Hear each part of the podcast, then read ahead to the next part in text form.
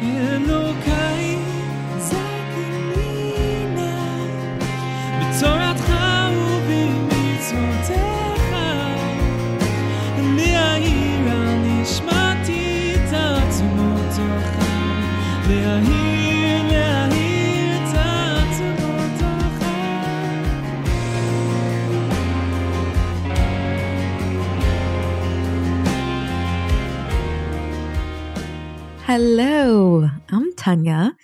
And you are listening to Human and Holy, a podcast where we discuss the deepest parts of Torah, not just as scholars, but also as human beings.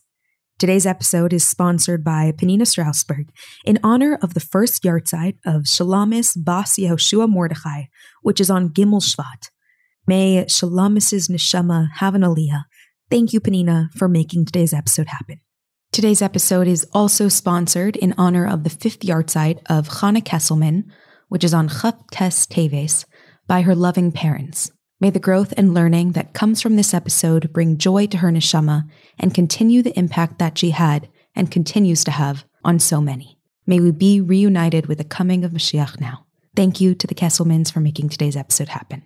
If you are listening to this and would love to sponsor an episode of the podcast or give to Human and Holy in any amount because you want to bring our work into the world, visit humanandholy.com slash sponsor or email us at info at humanandholy.com. I know we upgraded our email and I'm pretty excited about it. All right, today we are talking Tanya, my absolutely favorite topic. If you've been here for a while, then you know.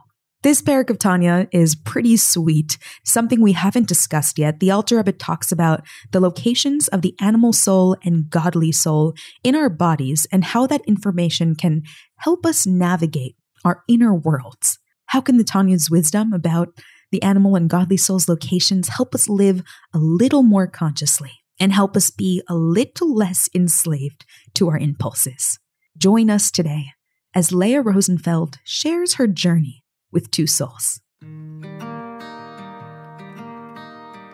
My name is Leah Rosenfeld. I live in Lake Worth, Florida. We run the Chabad Center here in Lake Worth. I actually grew up in Florida. This is my native state. I appreciate the weather, even though I grew up here, because I did live for a couple years here and there in colder climates. And I have seven children, thank God. I teach in a high school, and that's about it. That's it. Nice. Today, we're going to be talking about the location of the animal soul and godly soul and how that information could be so useful in our daily lives. So, I would love if you could just share a little bit of a backstory on this idea in the Tanya. Sure. In introducing these two souls that every single Jew possesses, the Alter Rebbe, the author of the Tanya, actually gives us insight into their location, which will ultimately guide the way we relate to them and understand where our thoughts or feelings might be coming from. The brains is the location, the mind is the location of the soul, the godly soul. And the left side of the heart, where you have the most fresh blood, the pumping, the emotions, that's where you have the animal soul, the natural soul. It's not bad. It's not negative by default. It's just self serving. It makes me feel good, just like whatever it is your heart, you're feeling. It's impulsive. In the right side of the heart is also a piece of the godly soul because that's the weaker emotion, emotional state of being. Ultimately, we do want to get the natural soul in sync with the godly soul because then we have a much stronger emotional relationship with God because by nature, the natural soul is more emotional. Nice. Okay, so it all seems a bit random. How is the location of the animal and godly soul going to like be worthwhile information for us to know? So tell us how this information has helped you in a practical situation where you were able to like identify if it was your godly voice or your more human voice speaking. So, in a much more elementary level of speaking, I would call the godly soul the thinking soul, but thinking not just about me and myself, but just not being impulsive, and the animal natural soul, the impulsive soul. My knee jerk reaction typically is going to be coming from my natural soul. I want to raise my voice at this person. I want to speak gossip. I'm going to give you an example that literally just happened yesterday. I wanted to share something with someone I was on the phone with, and it wasn't necessarily the most Pariv statement. It wasn't bad, but it was about someone else. And literally, we got cut off three times. Like, I got a phone call I had to pick up. She got a phone call she had to pick up. Three times back and forth, we had to hang up, Mm. and I couldn't share this piece of information. And then I'm thinking, oh, maybe I shouldn't be saying it. So that impulse to want to share that information, and it's not terrible, and I'm not trying to be disparaging to somebody, that's coming from my natural soul. Then that moment of reflection where I'm able to not be impulsive and have a few seconds to think beyond my natural knee jerk, that's my godly soul saying, okay, maybe maybe don't say that. And it comes into play in many areas. This is something so mundane personally where I used it where I really needed to tap into that mind control and, and thinking soul. We run a Chabad center, and one Shabbat in Shul, a mom of a bar mitzvah boy who was having a really rough morning. Her husband had some sort of situation, an episode. She came over to me right before the services and was extremely rude. She said something that, I mean, I've never heard in all my years of doing this work, and I've been doing it in this location it's for in Lake Worth for about 16 years, 16 and a half. In that moment, I had to make a decision. Now, of course, I'm the Rebbetzin of the shul, so I'm not going to react by yelling at her. But at the same time, I was thinking, should I just back away, ignore, and remove myself from her toxic energy? I caught my husband for a second right before, and I just said, Mendy, that's my husband. I know it's a very uh, original Chabad name.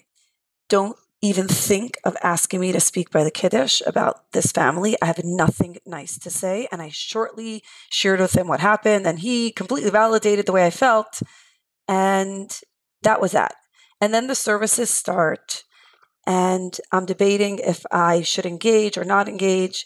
I noticed that her guests didn't have chumashim, and I decided to, you know what, get over yourself.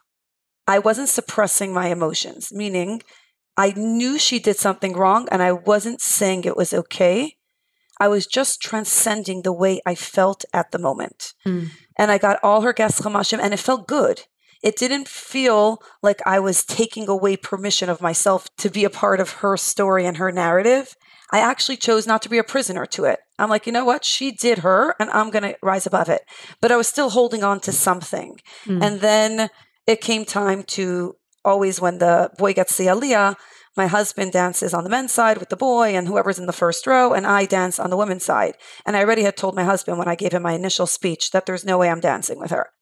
As they started singing Siman Tov Mazel Tov, I think again that thinking part of me, that transcendent part of me, pushed its way forward and said, "Don't be a prisoner to somebody else's actions. Don't react to that. You're in charge of your choices. You're in charge of your reactions." And I got up and I danced with her and I danced with the people in the front row. And I think she might have been surprised, but I felt good. And then it came time for the kiddush. And at that point, I said to my husband, you know, that's it. You know, ad con until I'm not willing to to speak nicely about them. And after the grandparents spoke and this one spoke and that one spoke, I whispered to him, I'm like, you know what? You can ask me to speak. I said, this boy is such a wonderful boy. And he was, and he is. And it must be a reflection of the incredible upbringing he has with his wonderful parents. I felt so unsuppressed. I felt so transcendent. I literally wanted to laugh and sing. It felt so good to be so in tune with my godly soul, so in sync with releasing that hold that our impulsive, Mm. emotional soul places on us that puts us as a prisoner into somebody else's actions or reactions or life or whatever it is, their choices. It was just a transcendent moment. Now, of course, there are many times where I don't necessarily tap into that side of me, but there's never one time where I did that I didn't feel so released, so free. And I think coming from Yud Tes Kislev, coming from Rosh Hashanah Lachasidis, Tanya being printed on Chaf Kislev, ultimately what people were fighting when the Alter Rebbe started spreading Hasidus, Chabad Hasidus, was this idea of using the mind as a gateway to the soul.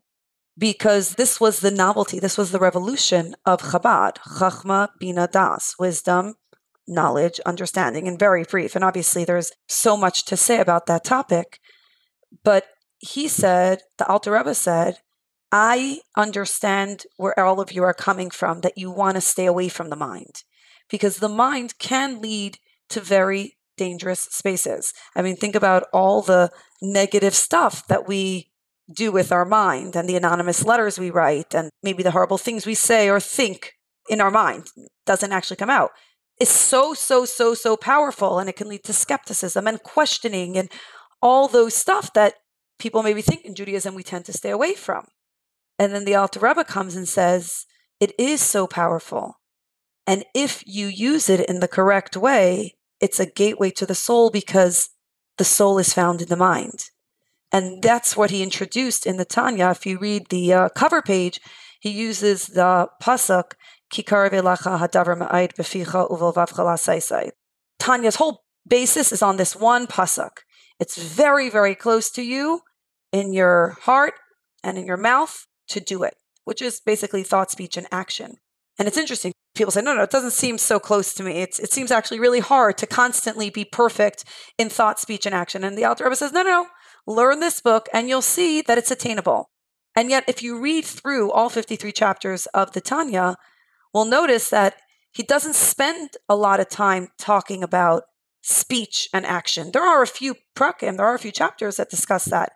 But most of the time, we're dealing with the mind because he's telling us that if you get your mind to the right place, if you buy into this, if you truly internalize and intellectualize the concepts that we're going to learn in this Tanya, then automatically your heart and your actions and your speech are going to follow. You're not going to have to work on that. If your mind is there, if you're in tune with your soul, you're good. We're good to go. I love how you said that the mind is the gateway to the soul.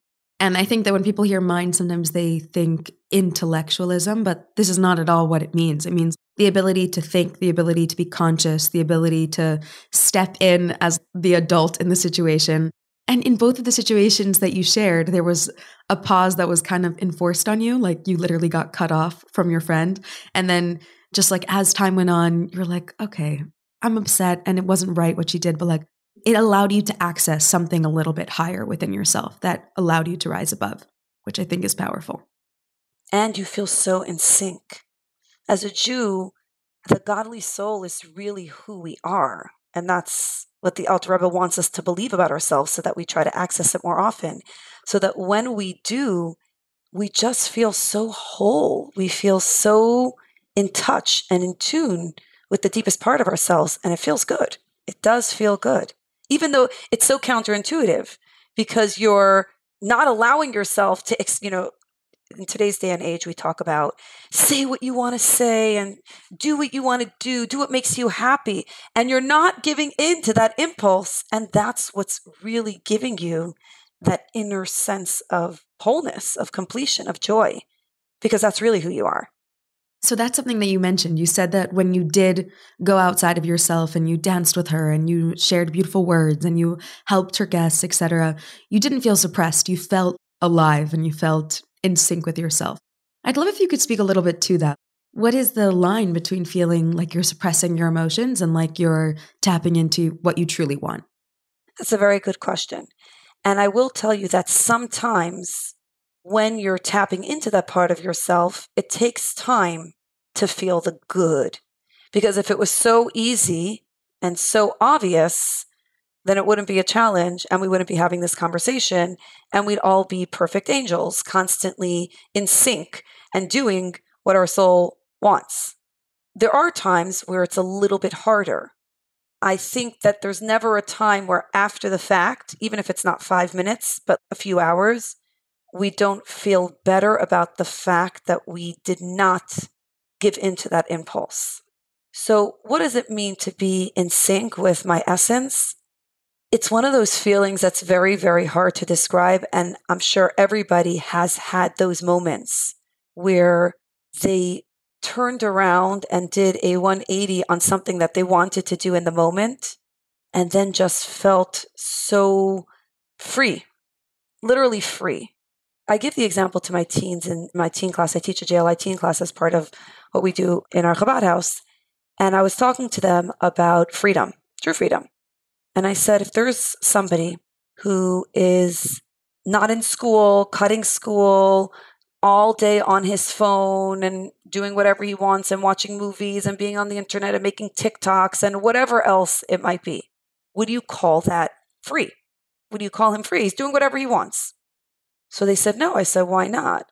So they said, because he can't be feeling good at the end of the day with what he's doing. Like maybe he's just doing whatever he wants, but at the end of the day, when he has to sign the paperwork, it doesn't feel like, oh, I'm so I'm so happy I get to do whatever I want. I explained to them that as a Jew, true freedom is when we're living in sync with our godly soul. How do we see that? Well, actually, when we left Egypt, we went from being slaves to Paro to being slaves to Hashem. How is that freedom? Because freedom for every entity on this earth is going to be different.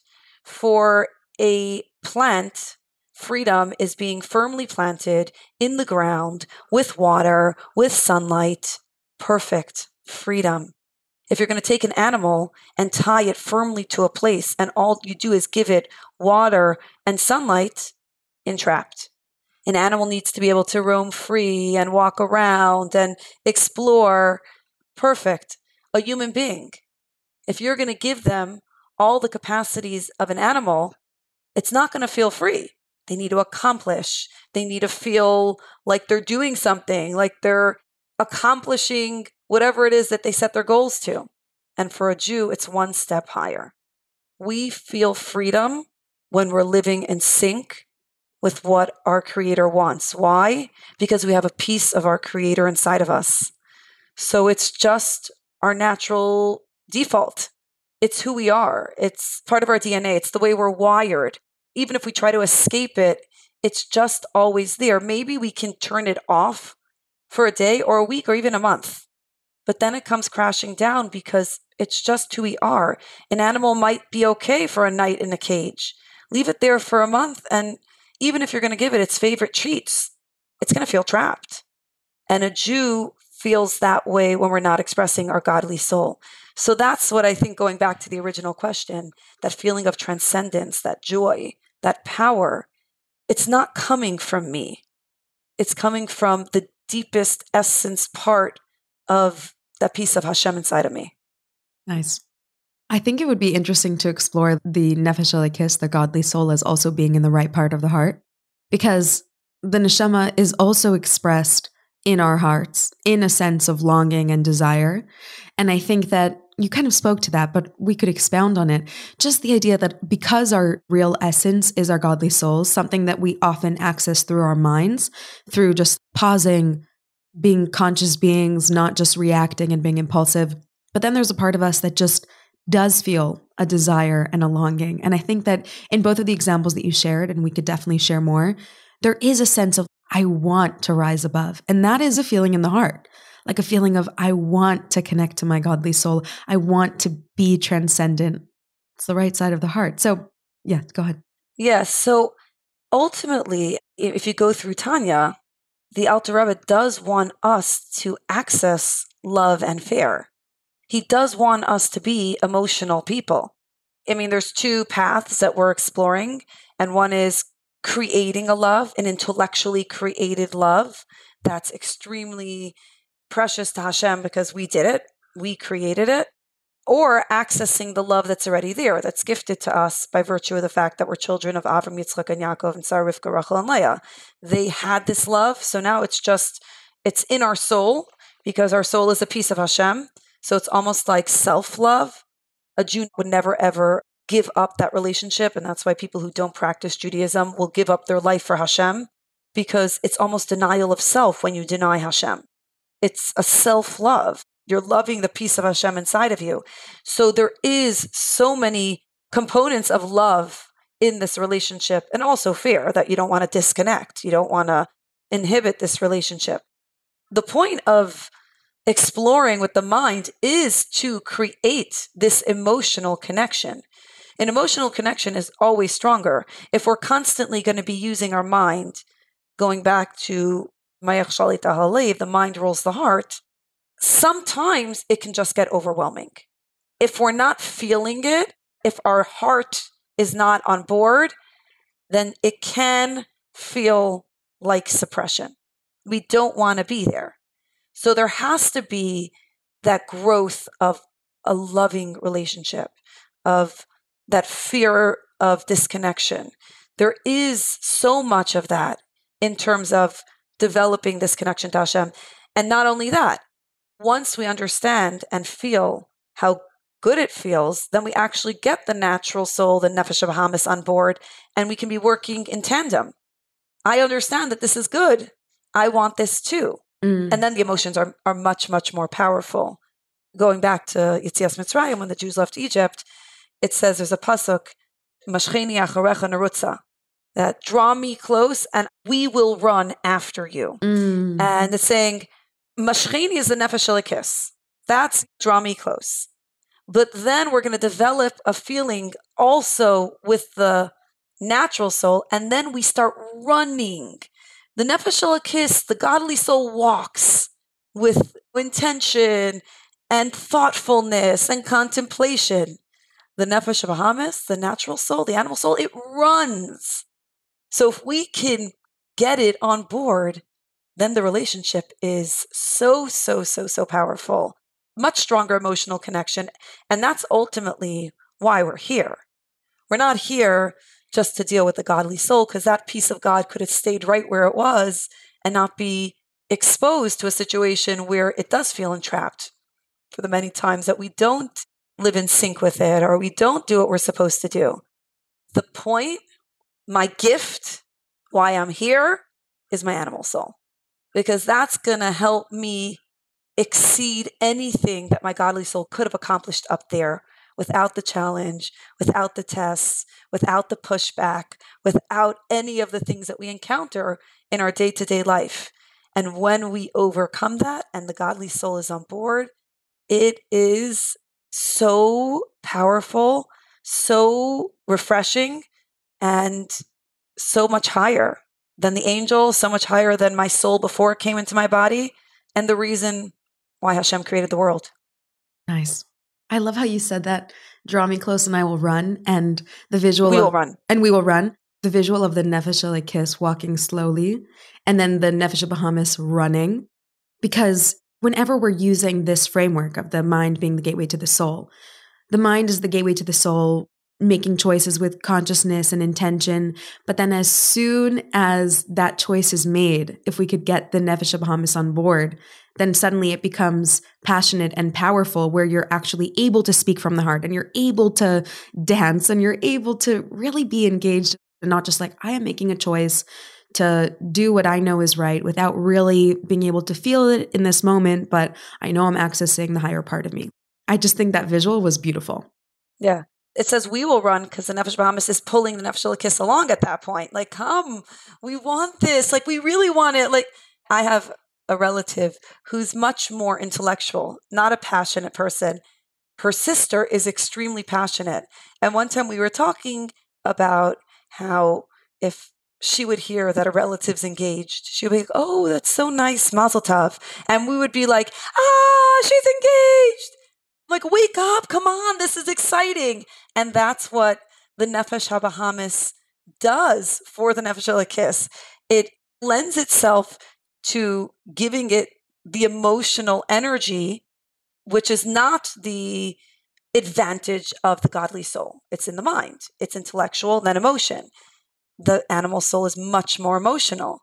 It's incredible when we could, like you said, have that incredible energy of them working together because then you're in a really, really positive, passionate place. I mean, if you think about a wedding, right?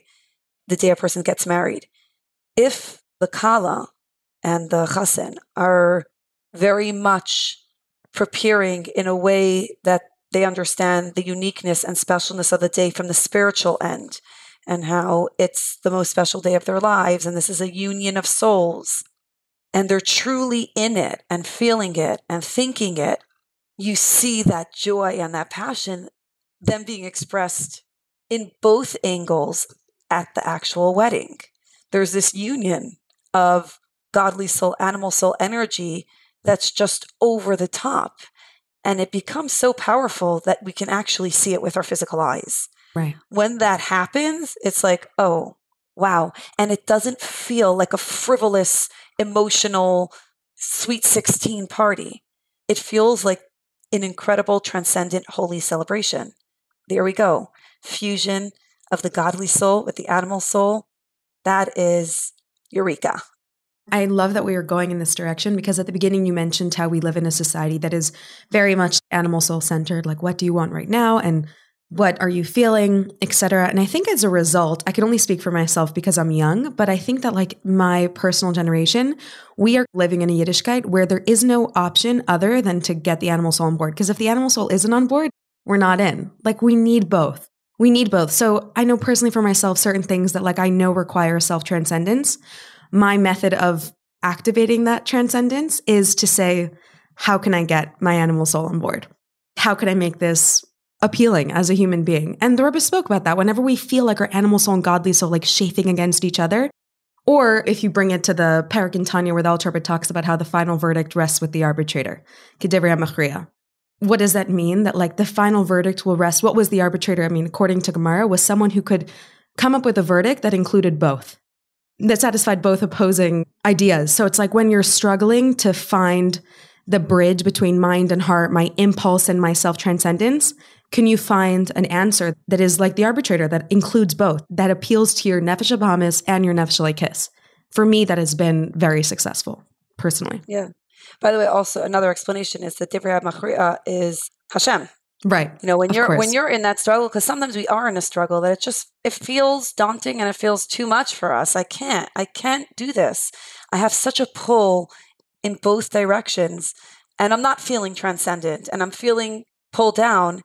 And then you say, Hashem, please help me. And he's like, obviously, we know which side he's going for. Yeah. So He's going to help helps. draw us up. But dovetailing off what you said with the getting the Nefesh on board, the Rebbe brings this idea in Mitaych Shalai Lishma Balishma, typically means fake it till you make it, from not doing it with intention or with the true intention it will eventually become for Hashem's sake.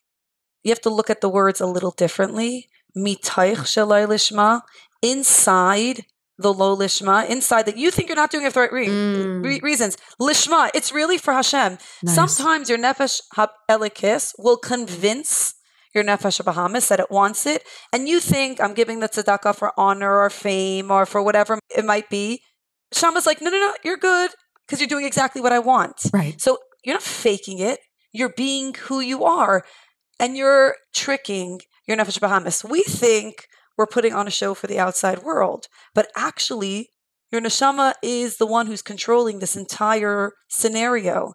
The neshama wants us to do what's right, and sometimes she'll convince the nefesh Bahamis that it, there's ulterior motives. You're not doing it for the right reason. You're doing it for whatever your nefesh Bahamis. It's going to speak to your nefesh Bahamis, and like you said, getting it on board. But ultimately, as long as you're doing what the neshama wants, inside what you think is Laila Shema is actually exactly what Hashem wants. And it's such a comforting feeling because sometimes we're not sure, wait, am I really doing this for the right reasons? Am I uh, imposter syndrome? Like that whole unfortunate side of social media where people are constantly questioning themselves and wondering and thinking, what do other people think about me? Because everyone's constantly exposed to me because everything's everywhere.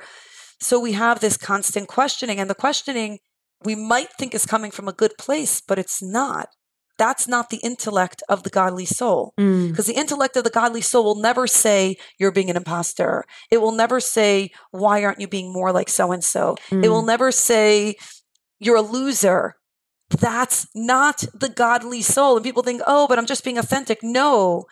Who are you? You have an actual piece of Hashem. And anything, any thought that's not going to go in line with that, with that incredible power, infinite power that you have, not coming from the godly soul, even though it feels like a self righteous thought. So the godly soul is telling me you are amazing and you can do anything. Mm. And I believe in you because you have an infinite piece of God. Any line of thinking that's not in sync with that we have to immediately eradicate from our brains because that's not the godly soul. Mm. Okay, I love that because often when we think of the Nefesh kiss being in the mind, we think of it as something that's going to be the harder thing to do, but we're going to like pull ourselves out of our impulse to rise to the level of the godly soul. But here you're saying sometimes the voice of the godly soul will seem too good to be true. Seeing us in too good of a light, like believing in us too much. And our impulse is like, no, but really, really, I'm not talented enough. Really, I don't have what it takes. And the godly soul, I think sometimes it's like it's harder to choose the godly soul because it seems like it's almost it's too idealistic. It's too good to be true. I can't possibly be as good as this voice inside of my mind is telling me that like inkling, that suspicion that I have. I love that as another way of explaining what it means that we're rising to the level of the godly soul in our conscious beings when our impulse is that we are imposters or that we're not good enough or that we aren't doing enough, etc. Or maybe I shouldn't because who am I fooling? Right. It's not really who I am. Actually, that's really who you are. The famous story of the chassid who used to come dressed to the Rebbe Maharash with his chassidic garb. And then one time he's like, Who am I fooling? Let me dress the way I dress when I'm on business. And when he came, the Rebbe said, I used to think that you were a chassid who sometimes wore business clothes. Now I see that you're a businessman who, whatever the point is, is that I think sometimes we lower our standards because we think we're being authentic. Mm. Does that make sense? We're lowering our standards because we're trying to be more authentic to our true selves, not realizing that our true selves are infinite. This idea that we have this godly soul literally gives me courage to do things that I would never deem possible for myself. I'm like, I have a godly soul. Of course I can do this. I'm not going to be uncomfortable to say, think, act, give this class. I have a godly soul. I have this incredible piece of Hashem. That is my godly soul speaking. Any voice that's going to put down my potential, any voice that's going to minimize what I can do or make me feel like I'm perhaps not showing my true self to the world if I'm being better than I was yesterday. It's the voice of the natural soul trying to pull me into a place that my godly soul doesn't want me to be. I think that's the power of sometimes taking the leap based on the belief that the godly soul is my truest self, because when we make choices, we reinforce our identity when you make that choice and you like take that leap, then Yes. sometimes it makes it easier to look in the mirror and say, yes, this is actually who I am because I have proof that I did it and it felt right and it felt like who I am. And sometimes I do think we need to take that leap in order to feel that congruence with who we are. You know when I see it most? Because I take women to Israel every year. In that trip, it's living a different life than many of them lead here in Lake Worth. Mm. meaning we're eating kosher all the time. That in and of itself, we're feeding our godly soul the food that it wants to eat. We're learning Torah every single day. We're keeping Shabbos.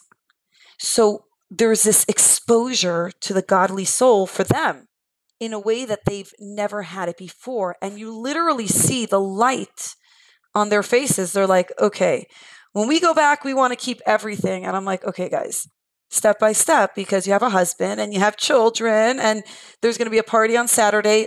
In order for it to be real, take small steps.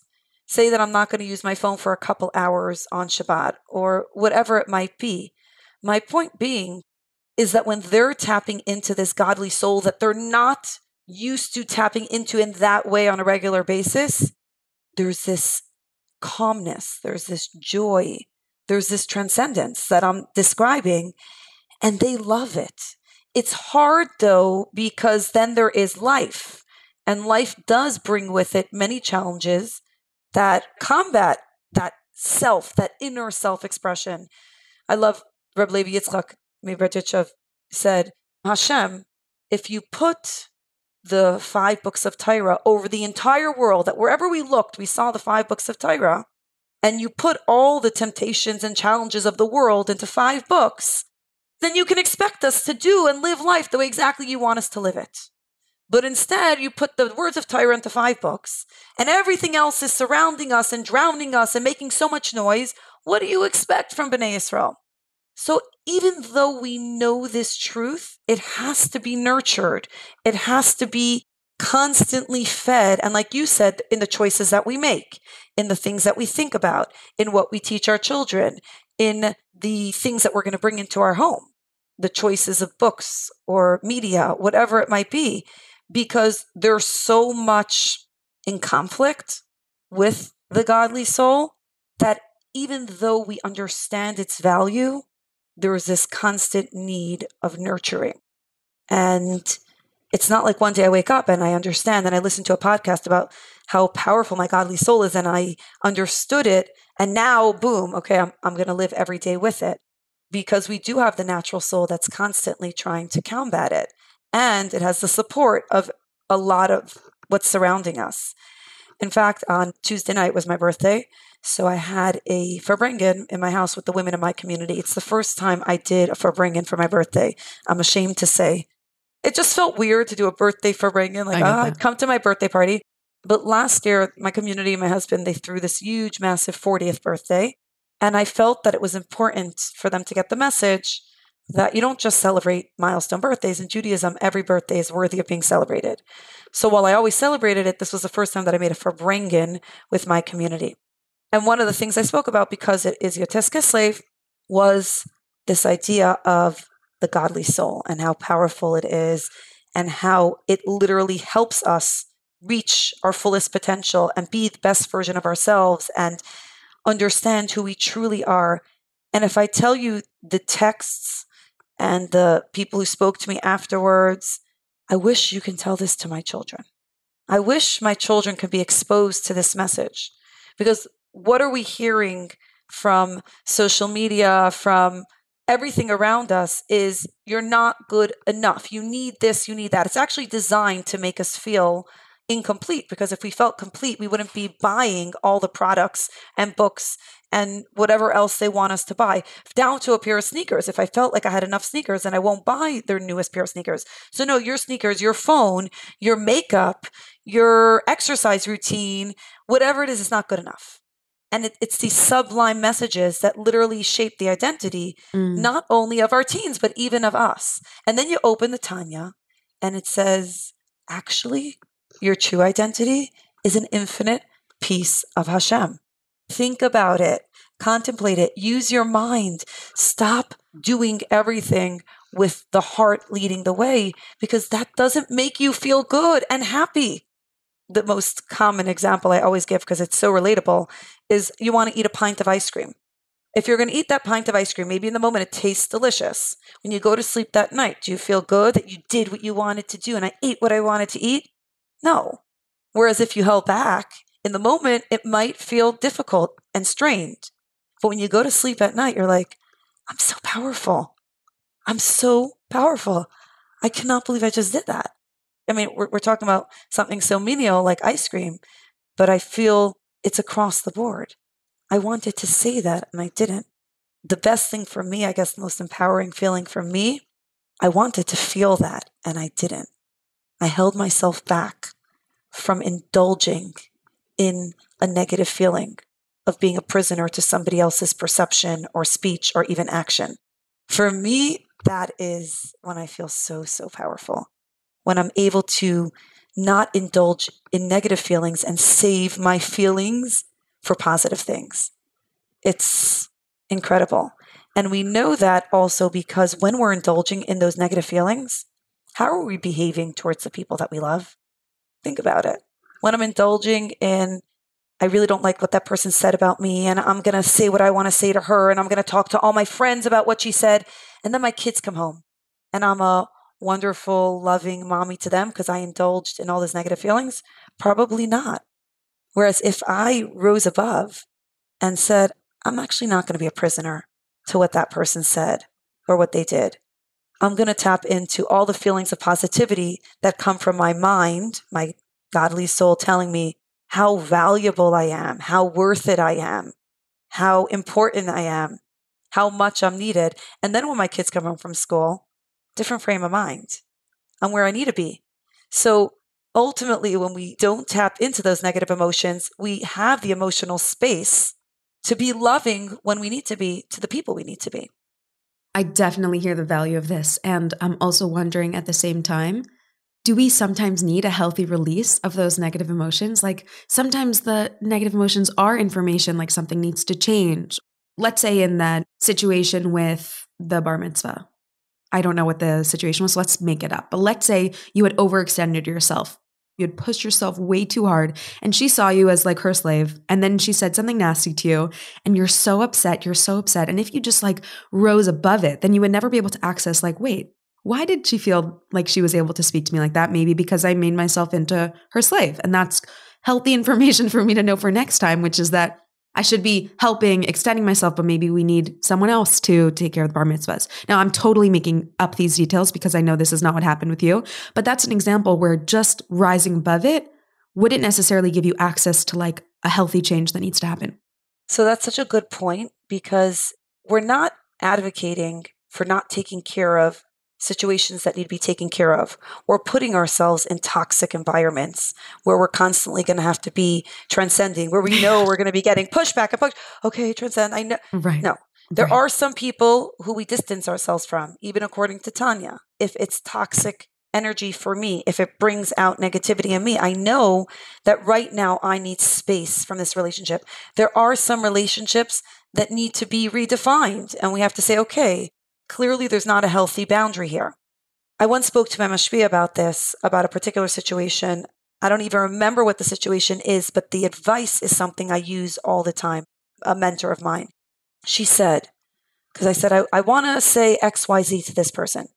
So she said, Leah, what are you hoping to gain from the situation? Mm. What is your ideal end result? And are you going to get there from having this conversation?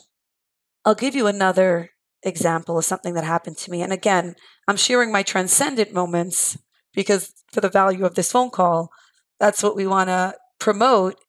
The other stuff I'm not proud of. Not that I'm not proud of, I shouldn't say that. That was part of my journey. And each day we're, we're trying to be better. So, this particular situation, somebody embarrassed me in public for no reason. They flipped the lid yelled at me. I was pregnant, like seven months pregnant. So, as it is, my emotional energy was extremely high. And I walked out of the place where this was.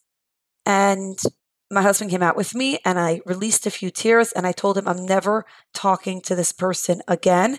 And he understood that that was a valid decision. The person really overstepped a boundary. And it was definitely because of the place that they were in and something that they were going through. But still, it was traumatic for me. This was in the beginning of the week. And throughout the week, I was thinking about the situation. Do I have a conversation with this person? Do I talk it out? Do I hash it out? And I realized what is the end goal here? This person was not a keili to have that conversation.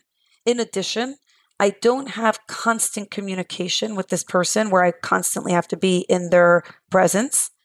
And I realized that not speaking to them was taking more energy from me than speaking to them.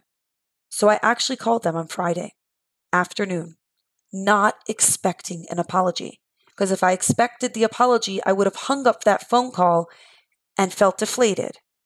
So I called them to wish them good and they acted like nothing.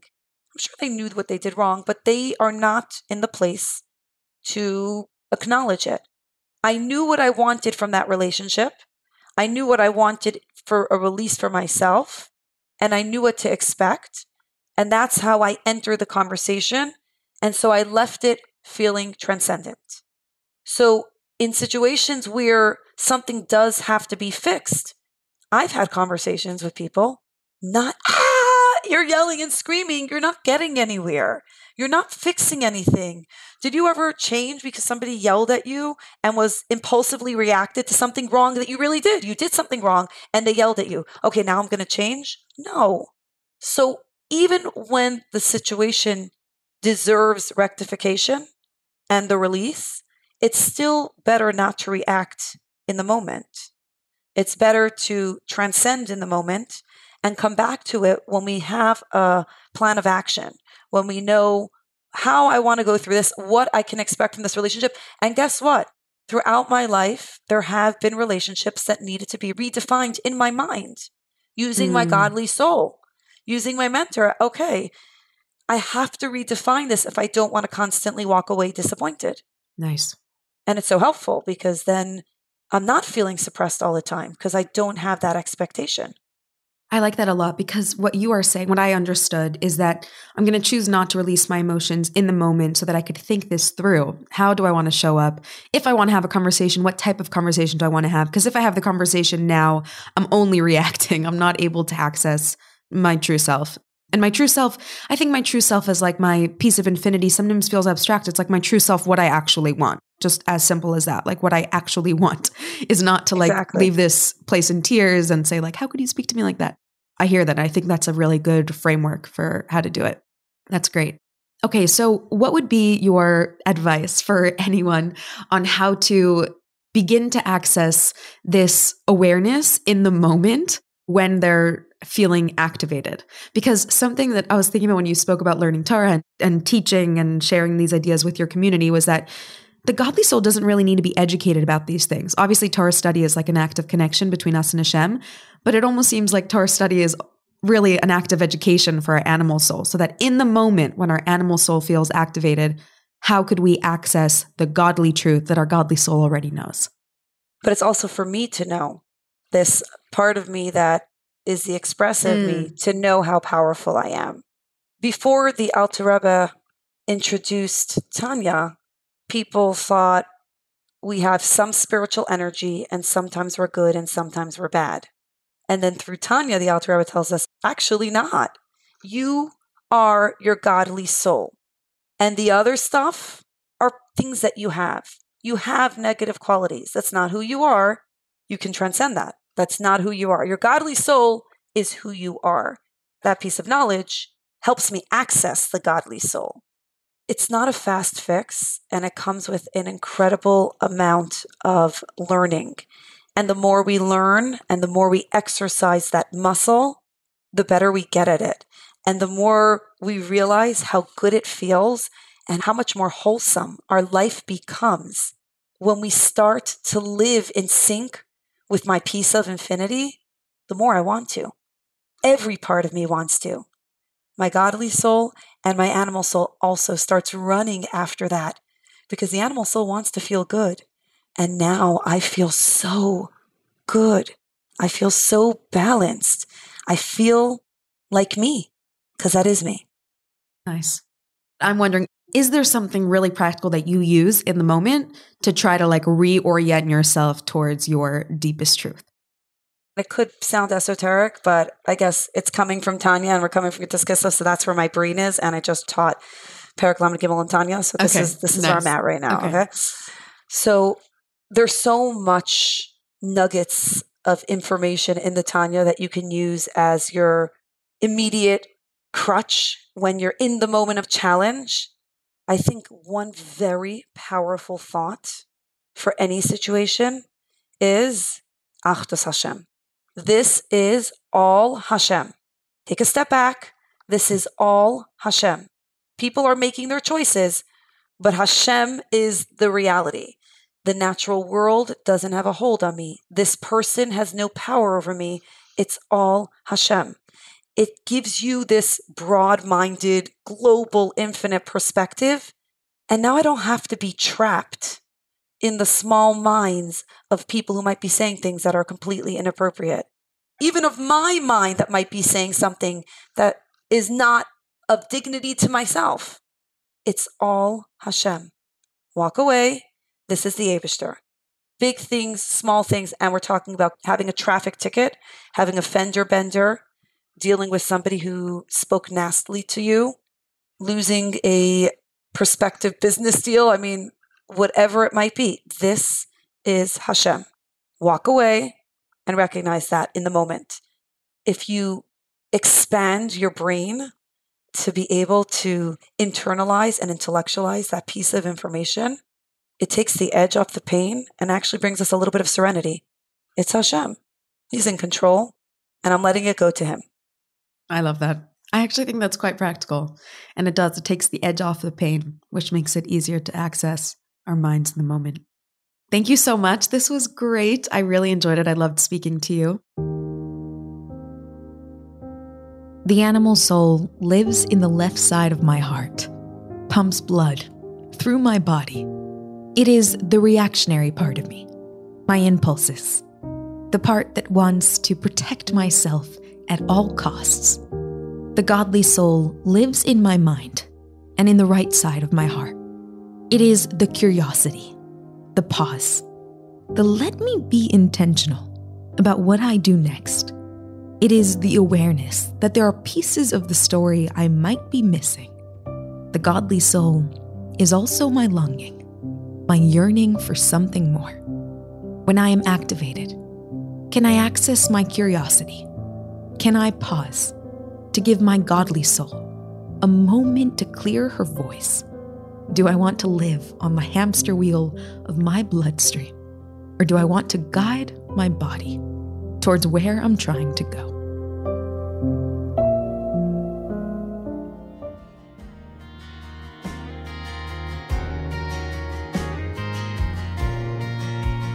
אלוקיי זכיני נא בתורתך ובמצוותיך לחבר את נשמתי תמיד אליך מחבר, לחבר Thank you so much for listening. I hope you enjoyed today's episode. And if you did, I want to invite you to leave a rating or a review. It helps other people find the podcast. And you know, we're all about getting Chassidus into every corner of the world. I also want to invite you, if you really loved it, to share it with a friend who you think might love it too. If you would like to sponsor an episode, you can reach out to us at humanandholy at gmail.com. To give to Human and Holy in any amount, visit humanandholy.com slash sponsor. You can follow us on Instagram at Human and Holy, and you can stay up to date with everything we do by signing up for our newsletter on humanandholy.com. Thank you for listening, and I hope you have a wonderful day.